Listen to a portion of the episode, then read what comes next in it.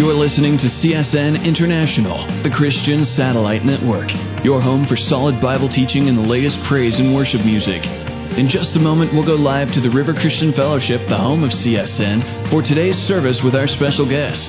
But first, I'd like to invite you to join us in person at the river. We're located in Twin Falls, Idaho, and have our Sunday morning service at 10 a.m. Mountain Time and our Sunday and Wednesday evening services at 7 p.m. Mountain Time. Visit theriverchristianfellowship.com and click on the map for directions or to schedule a visit. Now, we go live to the River Christian Fellowship for today's service. Pokemon Shadow. We should all know that, right? No. But there's all these uh, rip-off products and stuff they always tell me about when they go visit down there. And obviously, those are fake, those are bootleg, they're counterfeit. But there are some other things that are not so easy to tell that they're fake, like money. And money's uh, counterfeited a lot, but there's a lot of security measures put into, especially the hundred dollar bill, because uh, you know it's worth a lot. That's the most counterfeited bill. Uh, there's uh, all sorts of crazy things. They have the the cheesy one now with the orange big hundred. Have you seen that? It looks kind of like play money, but that has the most security measures. There's uh, if you look really closely at Ben Franklin's collar, I guess, or his lapel, there's little America in there all over. You can't see it with the naked eye, I guess. But on a counterfeit bill, doesn't have that because it's too small. There's also, like the numbers will change colors when you tilt it. And there's probably the one we've all done where you hold it up to the light and you can see his face over there. So there's all these different things to protect counterfeit money or these measures that makes it very hard to make counterfeit money. So you have some things easy to counterfeit, some things harder. There are, some things are obvious to counterfeit, some things are not as obvious. But the best way to detect counterfeit money is not all these little, you know, marker tests and hold up to the light tests. It's to just know what real money feels like. Is the number one way to detect a counterfeit bill. When you handle a lot of hundred dollar bills like I have, no, not really. Uh, when you handle a lot of money, you get the feel for the texture of it, the thickness. Even that paper is, you can't duplicate, only the government has that paper. So the more you handle real money, the easier it is to tell when there's fake money. And so now, ooh, my connection now to Jesus is there are counterfeit Jesuses, or Jesus, I don't know how you'd say that. Uh, fake Jesus that the world will try to lie to you about and deceive you. And we have a couple different enemies as Christians. In 2 Corinthians chapter 11, Paul warns Christians about fake Jesuses even way back in those times, 2,000 years ago. There's people giving different gospels, different perspectives on Jesus that were not true. He says, For if he who comes preaches another Jesus, whom we have not preached, or if you receive a different spirit which you have not received, or a different gospel which you have not accepted, you may well put up with it. He's warning them that you might hear some of these different Jesuses, not the one in the Bible who died for our sins and uh, earned our salvation for us. You might hear about a different Jesus that maybe you have to do some extra works for, or maybe a Jesus that never came to the earth or never resurrected. It was all spiritual. There's all these lies even 2,000 years ago about Jesus. And because we as Christians have enemies, today we still hear some lies about Jesus, a lot of deceptions, a lot of lies to either if we don't know Jesus to stop us from getting to know him, or once we do to create doubt in our hearts and to question, am I doing the right thing? Am I following the true God, Jesus? And so people will attempt to deceive you about who Jesus again. But again, the best way, just like the best way to detect counterfeit money, because it can be hard to tell, is just to know what it feels like. The best way to detect a counterfeit Jesus, so to speak, is to know who the real Jesus is, the Jesus of the Bible, and to know his voice. He says, My sheep hear my voice. And when you spend time with him and get to know him, you'll know, hey, this Jesus they're talking about doesn't sound like the right Jesus. Yeah, I know the Jesus, I know his voice, the real Jesus, the Jesus of the Bible who died for my sins and earned my salvation. So because we have enemies, we need to abide in Christ, is the language we'll see in the uh, First John that we're going to read tonight. To abide in Christ, to live in Him, to live with Him, to live for Him, to live through Him, to live because of Him, to abide in Him. That's the solution to this problem that we have enemies who will deceive us about Jesus. Again, the more time we spend with Him, getting to know Him, the easier it is to tell when we're being lied to and we're being deceived. And so, the first enemy that we'll see in our text tonight in 1 John chapter 2, put it, uh, it's in 1 John chapter 2, starting in verse 15. And so in 1 John chapter 2 verse 10, 15, we're going to read about a couple different types of enemies who are going to try to deceive you about who Jesus is. And the first enemy is the world. And so let's look in verse 15 through 17. It says, Do not love the world or the things in the world. If anyone loves the world, the love of the Father is not in him. For all that is in the world, the lust of the flesh, the lust of the eyes, and the pride of life, is not of the Father, but is of the world. And the world is passing away, and the lust of it. But he who does the will of God abides forever. As we've been reading through 1 John, this first section of the letter is all about how to know when we are truly Christians, when we know the real Jesus, when we have let Jesus enter under our hearts and letting Him work through us through the Holy Spirit. Because there are false teachings about Jesus even back in those times. The number one false teaching that John is addressing in this letter is called Gnosticism, that Jesus was never physically rose from death. He only spiritually did. And he's correcting that false belief. And he says that do not love the world or the things in the world. If anyone loves the world, the love of the Father is not in him. And if you've been here Sunday nights or Wednesday and we've been going through First John, he kind of says over and over, here's different things that you'll see, or that if you're doing, the love of the Father is not in you. That maybe you're not saved. And one of these things, he says, is if you love the world. If you love the world, the love of the Father is not in you. We've probably heard the Christian cliche to uh, be in the world, but not of the world. I've heard that quite a bit. And sometimes we think, or this was my understanding before I wasn't a Christian, what that meant is that you can't watch rated R movies because those are worldly, or you can't smoke a cigarette, that's worldly, or you have to only listen to Christian music because that's a worldly thing. That's not what he's talking about here. That's not what it means to be in the world, but not of the world. It says, if you love the world, the love of your Father is not in him. But we all know John 3.16 that it says, God so loved the world. So there's a little bit of a, maybe confusion there. If God loves the world, how come if we love the world, the love of the Father is not in him? But John tells us specifically three things that make up the world. He says the lust of the flesh, the lust of the eyes, and the pride of life. Those are the things that make up the world. So those three things are what it means to love the world. So first we're going to look at what is the lust of the flesh. And the lust of the flesh you could probably most easily define as hedonism, which means the pursuit of pleasure. This is doing whatever you want as long as it makes you feel good.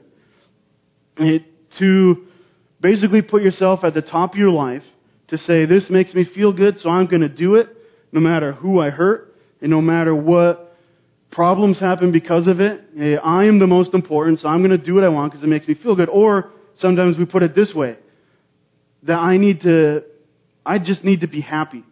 And it doesn't matter who I'm hurting, but I'm going to pursue that because the lust of the flesh.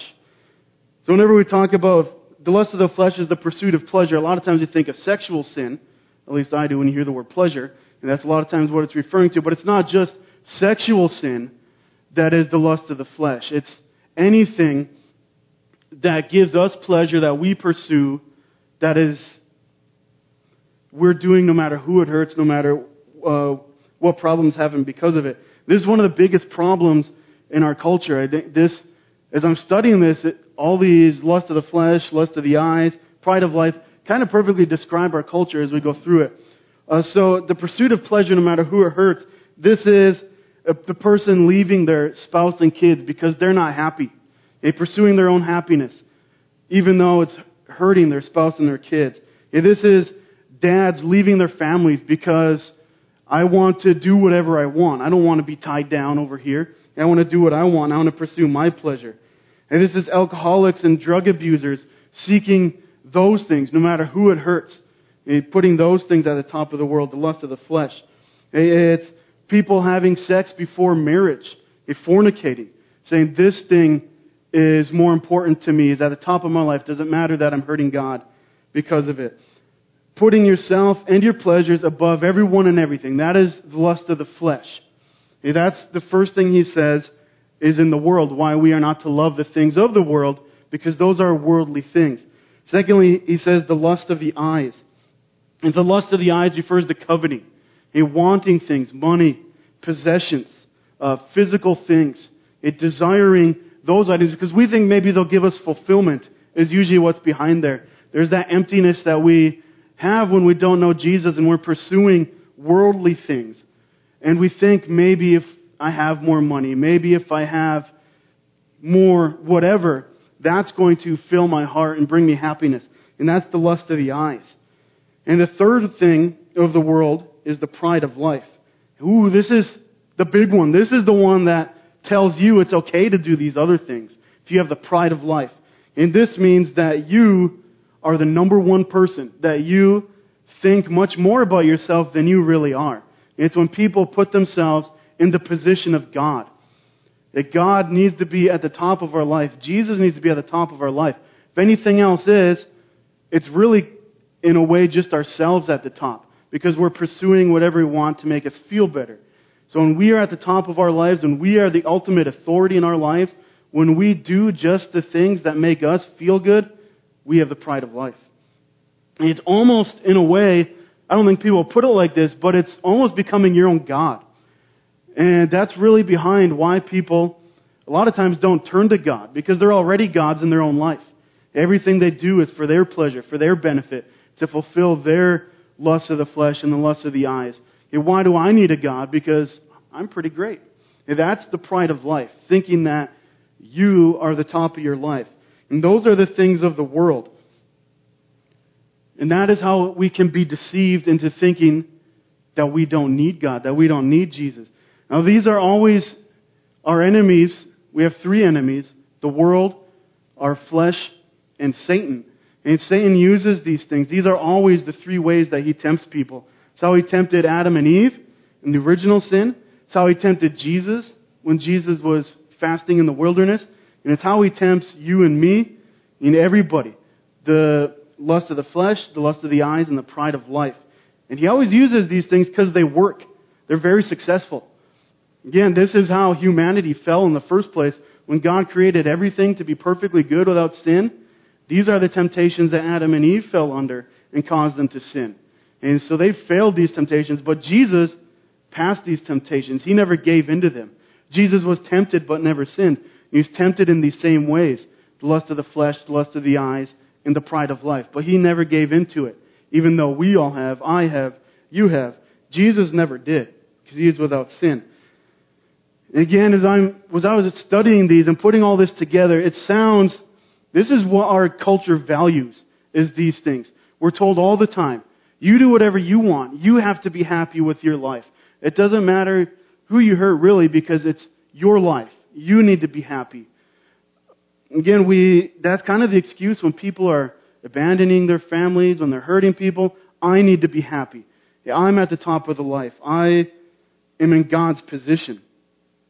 Especially with the message that's taught to our young men today. I, this is one of the biggest things that God's put on my heart is seeing, especially I'm a teacher teaching high school kids, and I see so many of these kids that have potential and that have the ability to, you know, do something in the world, but instead they succumb to the lust of the flesh, the lust of the eyes, and the pride of life. And they end up doing nothing. It, eh, not ever leaving the house, living with their parents into their 20s, so that they can consume all they want, the lust of the flesh. They drink as much beer as possible, watch as much porn as possible, take advantage of as many women as possible. These are the lusts of the flesh. And that's encouraged. That's a lot of the ways uh, that it's almost like our culture sees manhood as being, and these teenage boys kind of get sucked into that, not knowing what it means to be a man. And they pursue the lust of the flesh, but also the lust of the eyes. Well, I'm not going to really do anything that matters. I'm not, you know, it's working part time, know, uh, living with my mom or five other guys, so I can work part time, and but rent is only twenty dollars a month, so that I can pursue the lust of the eyes, so I can get those rims for my car, instead of doing anything that's important. It's so I can get the $300 jeans or whatever. I mean, all these things that consume the money and help them pursue, you know, people in these situations, but all of us really, to tempt us into the lust of the flesh or the eyes and the pride of life. I don't care about it. This is just how it is. And I see that all the time. It seems like probably almost half the guys that graduate, that's what they end up doing. And it breaks my heart because they're perfectly capable and they choose to fall into these traps. But it's not just teenage boys. I mean, it's like all of us. But I just see that a lot with them and giving into those temptations. So when you choose to do those things, the things of the world, instead of following Jesus, it's because at that time those things are more important to you than God is. Even as Christians, we pursue those things and get sucked into those things and give in to those temptations. It's, it's like committing adultery. When you're committing adultery, you can't say, I love my spouse, but I'm also doing this with somebody else. And when you're pursuing the, the temptations of the world and choosing those things over what God tells you, in that moment, you're choosing that over God. And to be able to do that, you have to have that pride of life that says, I don't care that I'm hurting God. I don't care that God has said not to do these things. I'm going to choose to do those things. So what we need to do is what it says in verse 17. The world is passing away and the lust of it, but he who does the will of God abides forever. And we need to remember when we are abiding in Jesus, all that he has done for us, all the grace that he's put on our lives, we don't deserve any of this. And that should create a thankfulness in us as we abide in Jesus to not want to hurt him like that, to choose those lusts and that pride over him. That's really the only thing that we have to overcome these temptations. And what Jesus did to overcome those temptations was to remember what his Father had said in the Old Testament, to quote those to Satan and to remember, this is what my Father has commanded. That's what Jesus did to resist those things. That's what we can do to resist those things. And it says that the world is passing away and the lust of it. If those things, the lust of the flesh, lust of the eyes, the pride of life, those things have, there's nothing that comes of those eternally. And the thing we need to build our life in, on at the bottom of our life as the foundation and the top of our lives is Jesus. Because Jesus is eternal. All those other things that we can get sucked up in where people, we believe those deceptions, they don't last. They're passing away. And I think it's obvious, but we don't always remember that. And so the world is going to lie to you and it's going to tell you that these things are okay. And we see that all the time. Secondly, our enemy is people who lie about who Jesus is, who tell you Jesus isn't who he claimed to be in the Bible. And in verses 18 through 23, that's who John is talking about. He says, Little children, it is the last hour. And as you have heard that the Antichrist is coming, even now many Antichrists have come, by which we know that it is the last hour. They went out from us, but they were not of us. For if they had been of us, they would have continued with us. But they went out that they might be made manifest, that none of them were of us. But you have an anointing from the Holy One, and you know all things. I have not written to, to you because you do not know the truth, but because you know it, and that no lie is of the truth. Who is a liar but he who denies that Jesus is the Christ? He is Antichrist who denies the Father and the Son. Whoever denies the Son does not have the Father either. He who acknowledges the Son has the Father also. And so John is writing to these Christians, warning them about people who are going to come and lie to you about Jesus. People who don't have the correct understanding of Jesus biblically. Uh, he, he compares them to Antichrist. He says, you know the Antichrist is going to come during, you know, the end times. But these aren't the Antichrist, but there are people who are Antichrist, who are against Christ, who are teaching about a false Christ. And these people are already here. And he says that they went out from us, but they were not of us. For if they had been of us, they would have continued with us. And so these are even people that maybe claim to be Christians. And they say that they're teaching about the real Jesus. But what they're doing is not. They're against, they're teaching a fake Jesus. But he also says, You have an anointing from the Holy One and you know all things. I have not written to you because you do not know the truth, but because you know and no lies of the truth. John says that we have an anointing from the Holy One, the Holy Spirit, when we accept Jesus into our lives, when we accept that He lived a perfect life for us and died to pay for our sins, and we accept that and accept Jesus for who He truly is as God, that we have an anointing from the Holy Spirit. The Holy Spirit lives within us. He says, I'm not writing these things because you don't know the truth. If the Holy Spirit is living in you, you know the truth. He says, He's writing because you do know the truth. And to remind you, this is what the truth is. And there are a lot of ways people lie about Jesus. I found nine of them. So we're going to talk about the ways that people lie about Jesus today, the most common lies. So number one lie that people tell about Jesus is that he never existed. It's that it's all a myth. It was all made up. Uh, Jesus never came to the earth.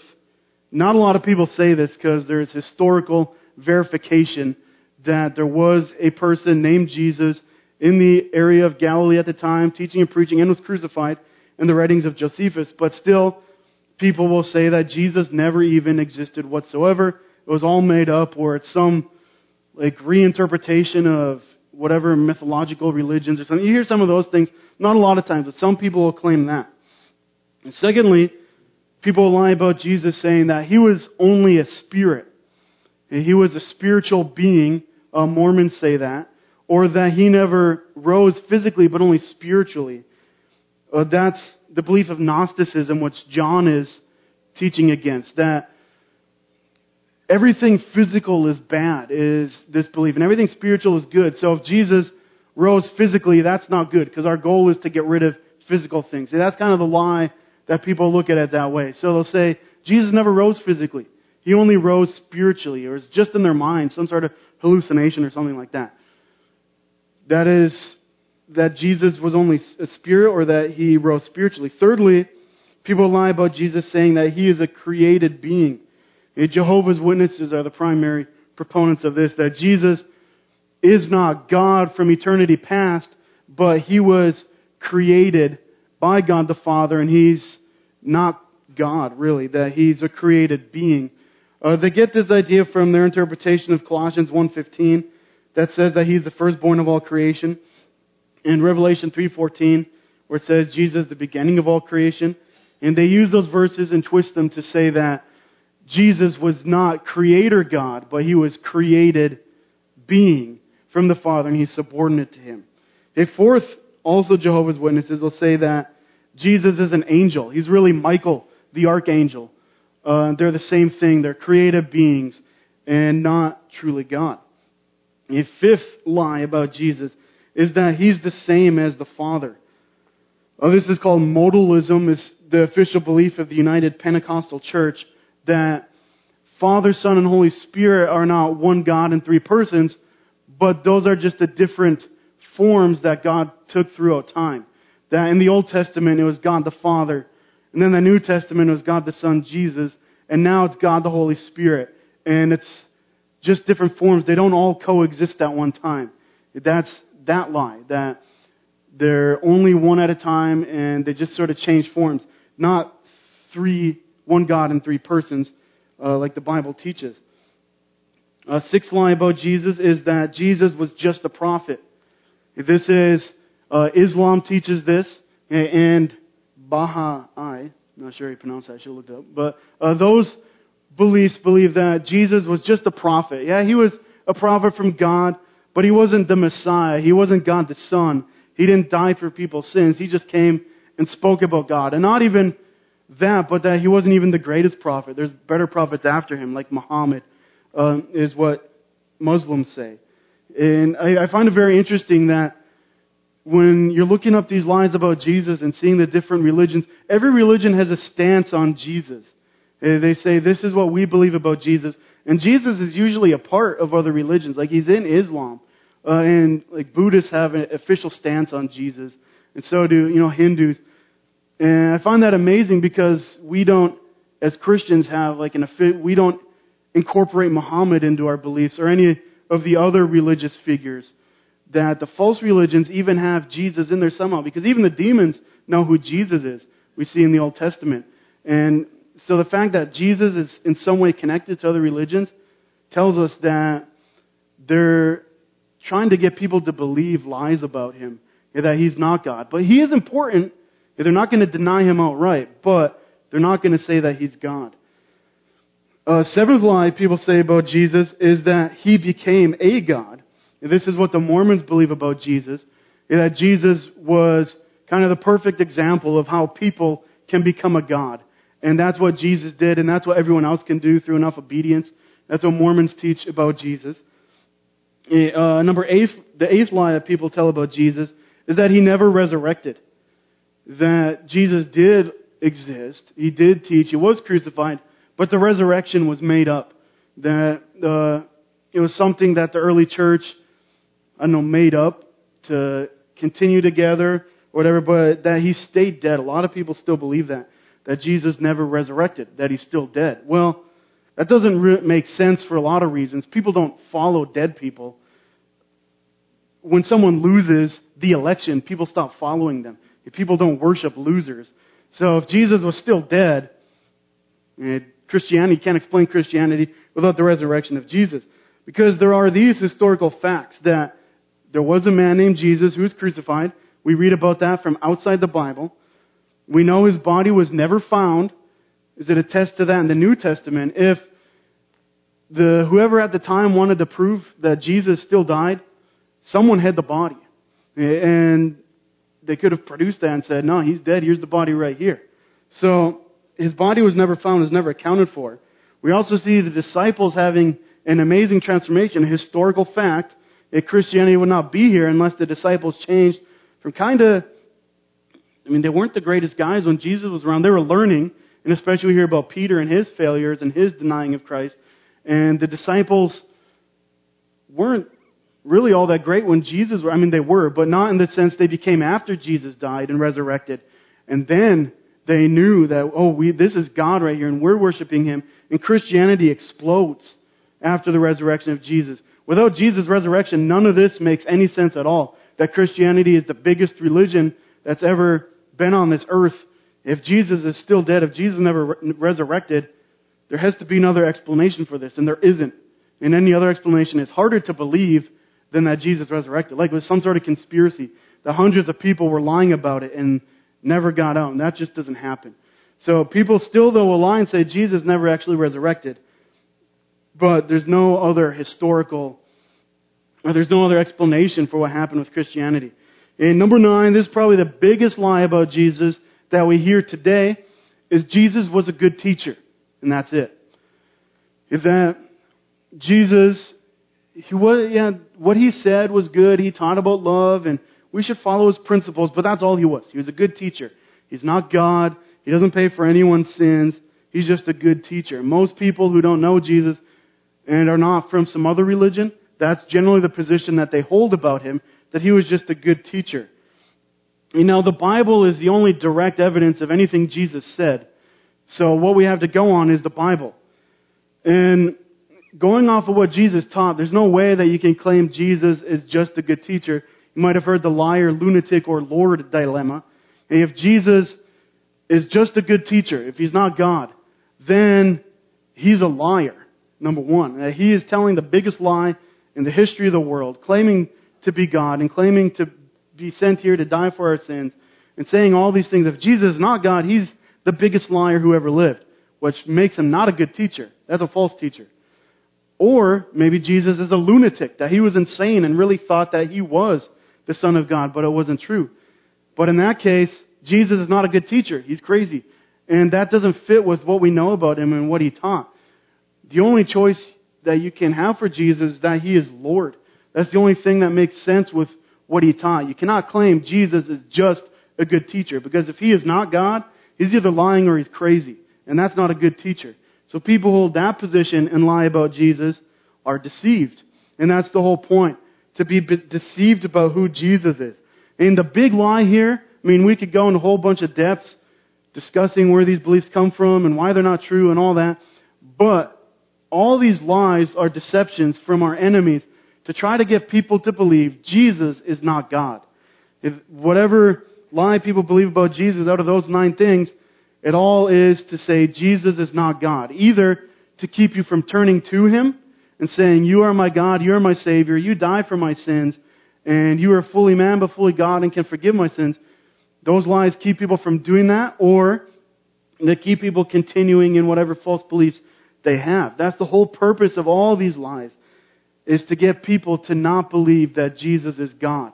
And if you don't believe that, there's a whole bunch of problems that come from that. But, uh, people will say that Jesus never claimed to be God, the New Testament never calls Jesus God, and they'll use that evidence to back up their lies. But that's not true. Over and over, repeatedly, Jesus claims to be God. That's why he was murdered. They didn't murder him for healing people and uh, loving people. They murdered him because he claimed to be God. And over and over we see that. So, just some Bible verses just to show you that Jesus claimed to be God. The New Testament claims Jesus God. Uh, John chapter 1 is a great one.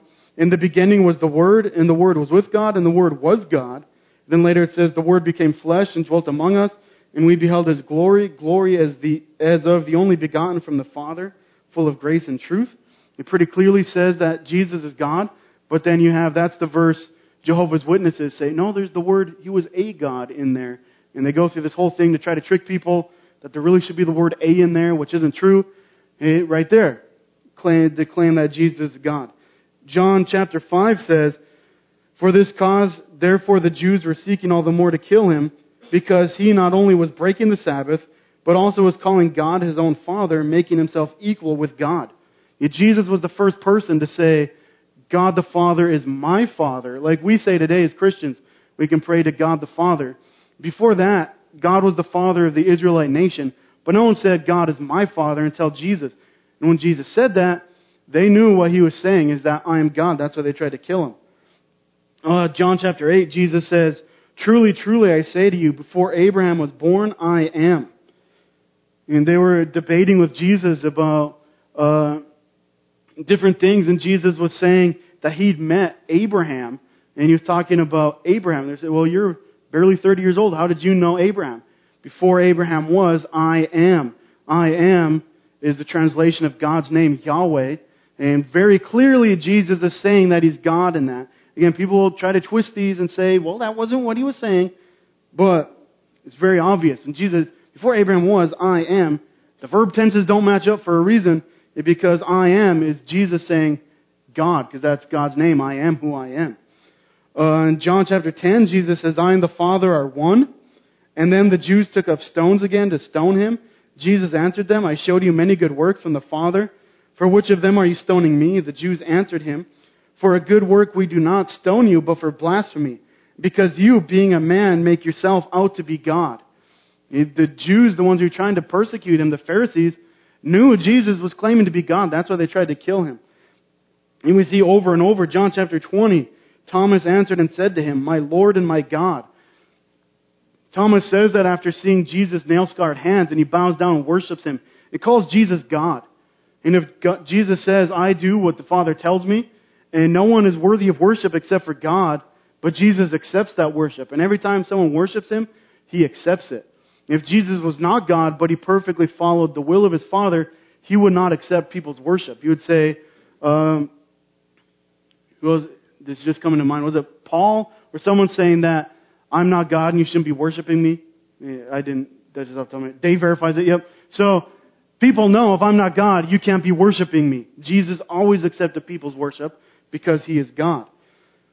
Uh, Colossians 2, 2 9, for in him all the fullness of deity dwells in bodily form. Jesus is God in the flesh. Uh, Philippians chapter 2, have this attitude in yourselves, which was also in Christ Jesus, who although he existed in the form of God, did not regard equality with God a thing to be grasped, so saying he is equal with God, but emptied himself, taking the form of a bondservant, and being made in the likeness of men.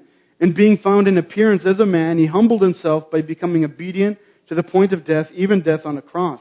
Therefore also God highly exalted him and bestowed him on him the name which is above every name, that at the name of Jesus every knee should bow of those who are in heaven and on earth and under the earth, and that every tongue should confess that Jesus Christ is Lord to the glory of God the Father. And clearly, over and over, the New Testament and Jesus says Jesus is God. There's even more verses, but I think you get the point. And when people, the world is trying to deceive you that Jesus is not God, it's so that people don't turn to Him as God. So their sins aren't forgiven. So at that point, why does that matter that Jesus is God? I mean, if he's, Jesus is not God, that determines your view on God. So what are your choices if Jesus is not your God? Well, there's four basic uh, categories of religion or belief about God that are what people believe when Jesus is not God. Now, the thing these all have in common is that there's no hope in any of them. Because essentially your hope is in yourself. And you're the reason why you're hopeless. So if your hope is yourself and you're the hopeless one, it doesn't give you any hope. Yo, dog, I heard you like being hopeless, so I put some hopelessness in your hopelessness so you could feel hopeless when you feel hopeless. You know what I'm talking about? Xzibit? If you don't, whatever. Uh, so, all other views on God or worldviews about God without Jesus is hopeless. There's no hope in any of that. So, if Jesus is not God, what are your choices? Number one, you could be an atheist, like I used to be. Don't even do that. Don't. It's the worst. Don't even. Well, really, it's the same as all the other ones. Eh, having, yeah, not having any belief in God whatsoever, that this is all there is. Eh, even atheists know that that's meaningless, and that we're some sort of coincidence, that there's no meaning to anything. I mean, there's all these statistics that can sh- that show uh, people have researched, like what are the probabilities of life forming as it is right now without a God? Well, really, it's zero.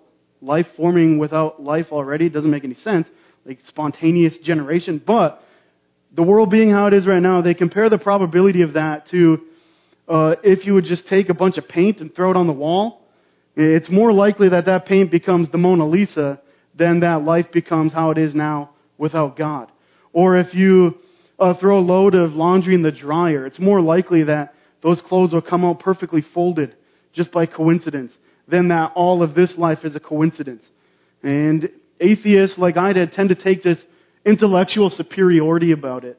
That, uh, you know, believing God is just a crutch and I'm so much smarter because I can see through that. And I don't believe in, you know, these things that don't have facts. Well, you're believing that life came out of nothing. That's a pretty big belief. To have no evidence whatsoever that life can form without life. And so being atheist, uh, the, even atheists have to admit, and you see this in some of the big atheists like Richard Dawkins, admitting that there is really no hope. And they claim that that's their hope, that there is no hope, that the world is bleak and empty, and that's what we build our lives on. Okay, great. So, yeah. What? that's your, that's, I mean, we could go all into atheist. Like I said, I uh, used to be an atheist till a couple years ago, listening to Every Man and I was talking to Adrian the other day uh, about Every Man an Answer I would listen to on the way back from work when I didn't know Jesus, and just to laugh at it, like making fun and listen to what they believe and that kind of thing. But what happened was once in a while I'd be like, ah, there's nothing I can make fun of about that, and I'd get scared.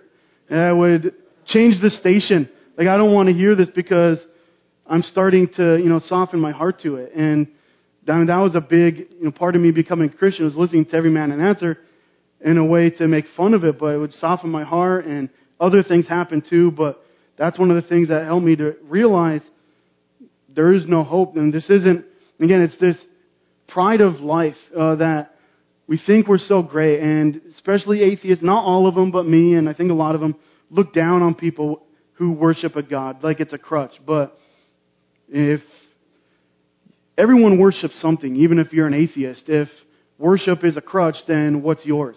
It's probably sex, porn, drugs, money, work. Those things are all things people worship too. So if Jesus is not God, atheism is one of your choice choices, but there's no hope. Your other another choice you have is to be a deist. And this is the idea that there is a God, but he doesn't really care about anything. He created the earth and left. He's like a dad who abandoned his kids and never calls or writes anything. And uh, I believe that there's a God out there, but He doesn't interact in my life. And this is really what a lot of people uh, believe, even who go to you know Christian churches. It's called moralistic therapeutic deism. Their belief in God is that you should do your best, try your hardest, and you'll feel better about yourself. But God isn't really involved in my life, and that God is distant. That's what deism is.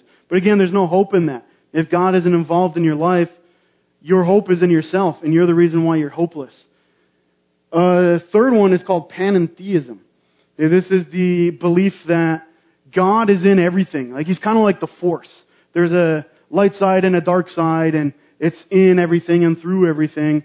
And a lot of people, spiritual people, believe in this that uh, there's God within me, and through meditation or yoga or whatever, I can connect with that God, that life force that's within me. Eh, But if God is the thing within you, again, your hope is yourself. That doesn't help anyone that I have to find God within myself. Yeah, I'm the problem. Uh, but that's panentheism. A lot of people believe in that. People who say, you know, they're spiritual, uh, that God is in everything. Uh, the fourth worldview you can have if Jesus is not God is you can be a theist. Hey, this is, well, Christians fall under this category, but it's a little different. Hey, a theist is someone who believes in a God, even a God who's involved in people, but the difference is that God gives no hope. Hey, all these other worldviews have no hope because your hope is in yourself. So theism is, you know, all the other religions, Islam, even Judaism, hey, where the hope is in yourself. There is no Savior. You are your Savior.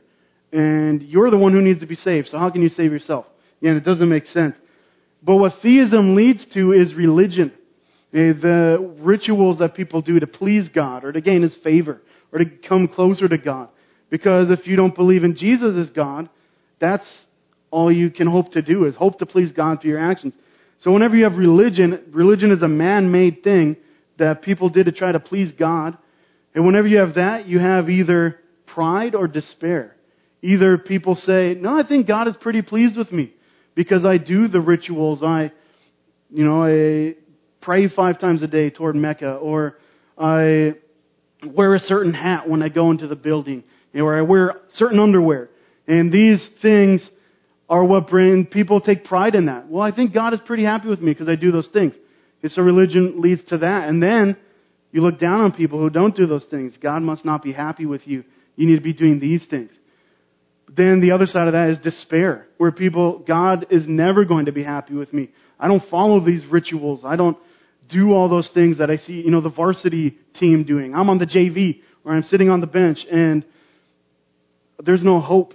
It, that, uh, it's either pride or despair when you fall into a man-made religion, worshiping other gods besides Jesus. And so the answer is Jesus. Jesus is the only worldview that gives any hope because He is the Savior. It- all these other worldviews, again, it's all about yourself. And basically, you are your own God. You are your own Savior. Christianity is the only thing that's any different. It's not a religion. It's following Jesus. It's believing that God loves us so much that He left heaven and came to this earth to be born as a baby in a barn and to be made fun of and spit upon and murdered. That God loves us so much that He would do that. He doesn't just leave it up to us.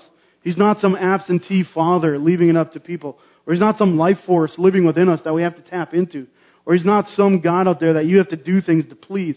He already loves us, which is why He came to the earth to live a perfect life so that our sins could be forgiven because He knows we cannot save ourselves. We are the problem. And it's only Jesus that gives any hope whatsoever because in every other worldview, you are your hope. Good luck with that eh, because you're hopeless.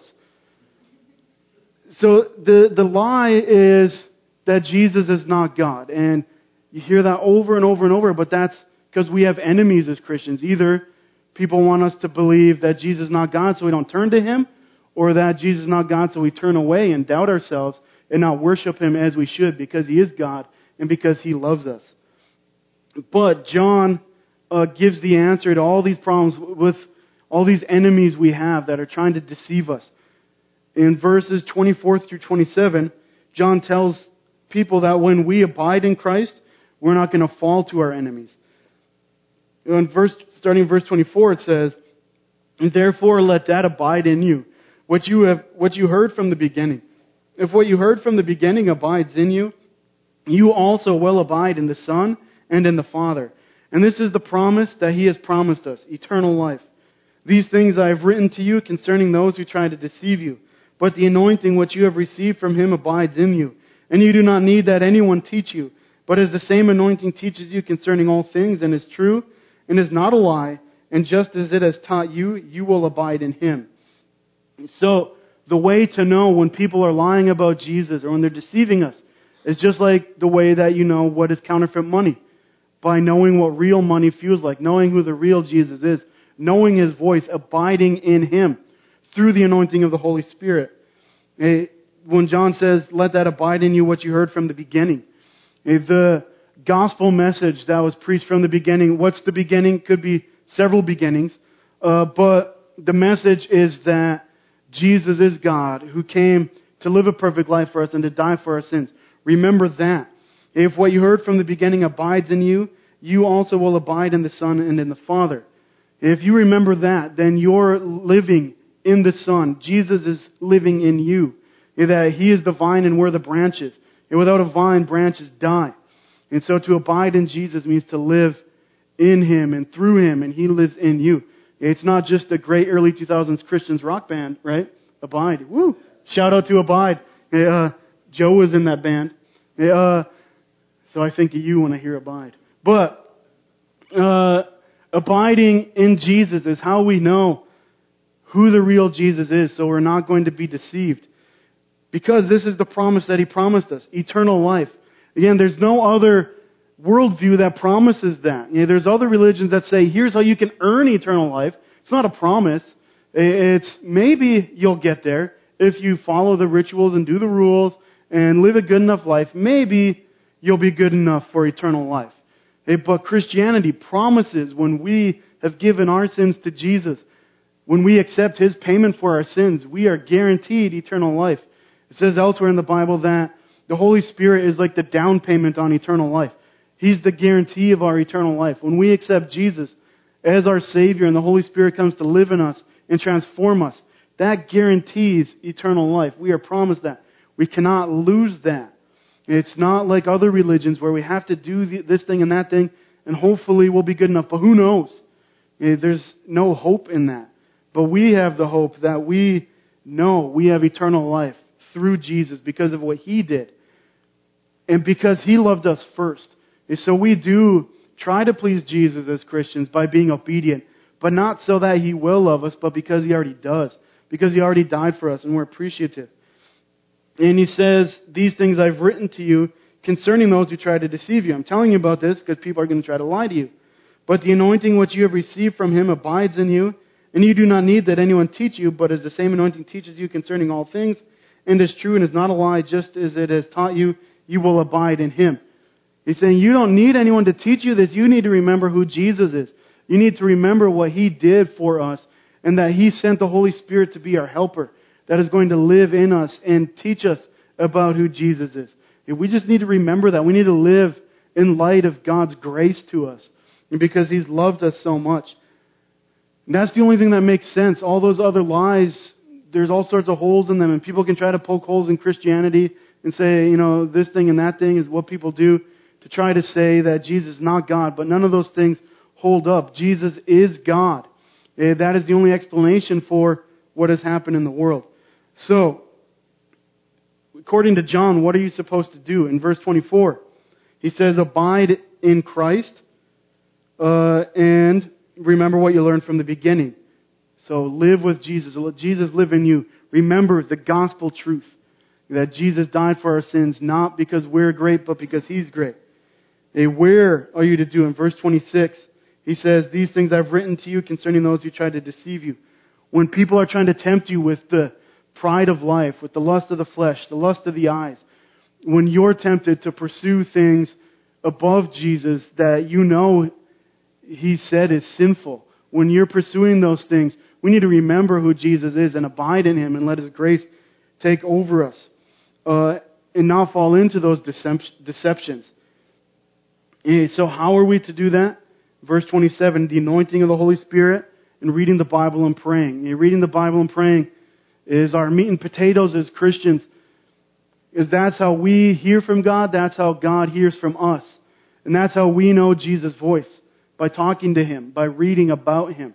And those things will help us to remember the grace that was upon us, the Holy Spirit anointing us and living in us, so that we don't fall into those temptations, that we don't uh, give in to those lies, that we don't believe those lies. Because again, the purpose is to keep people from knowing who Jesus truly is and giving their lives to Him, or to keep us as Christians in doubt about our salvation. So instead of rejoicing in our salvation and being thankful to God for all that He's done for us, when we believe these lies, then we think we have to earn His love, that we have to follow these rituals to please Him. But that is not the gospel. If you want to do that, find some other religion. That's not what Christianity is. And those religions are hopeless. Christianity has the hope. Is the world doesn't want you to know the truth because the world is our enemy. And the world wants us to live in our sins, to pursue whatever we want in order to be supposedly happy, okay, to not turn to Jesus. Because the Bible says that the God of this world, figuratively, is Satan. Yeah, he's not really the God. God is the God of this world. But in a sense, the ruler, the predominant philosophy is that of Satan. It lies, keeping us away from Jesus. And so if we know Jesus, we need to abide, walk, live in and with Him.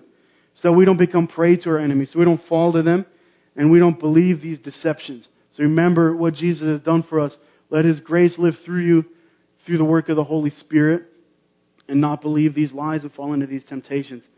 So let's pray. Lord Jesus, I am so thankful that you and you alone are God. Yeah, that you give us hope.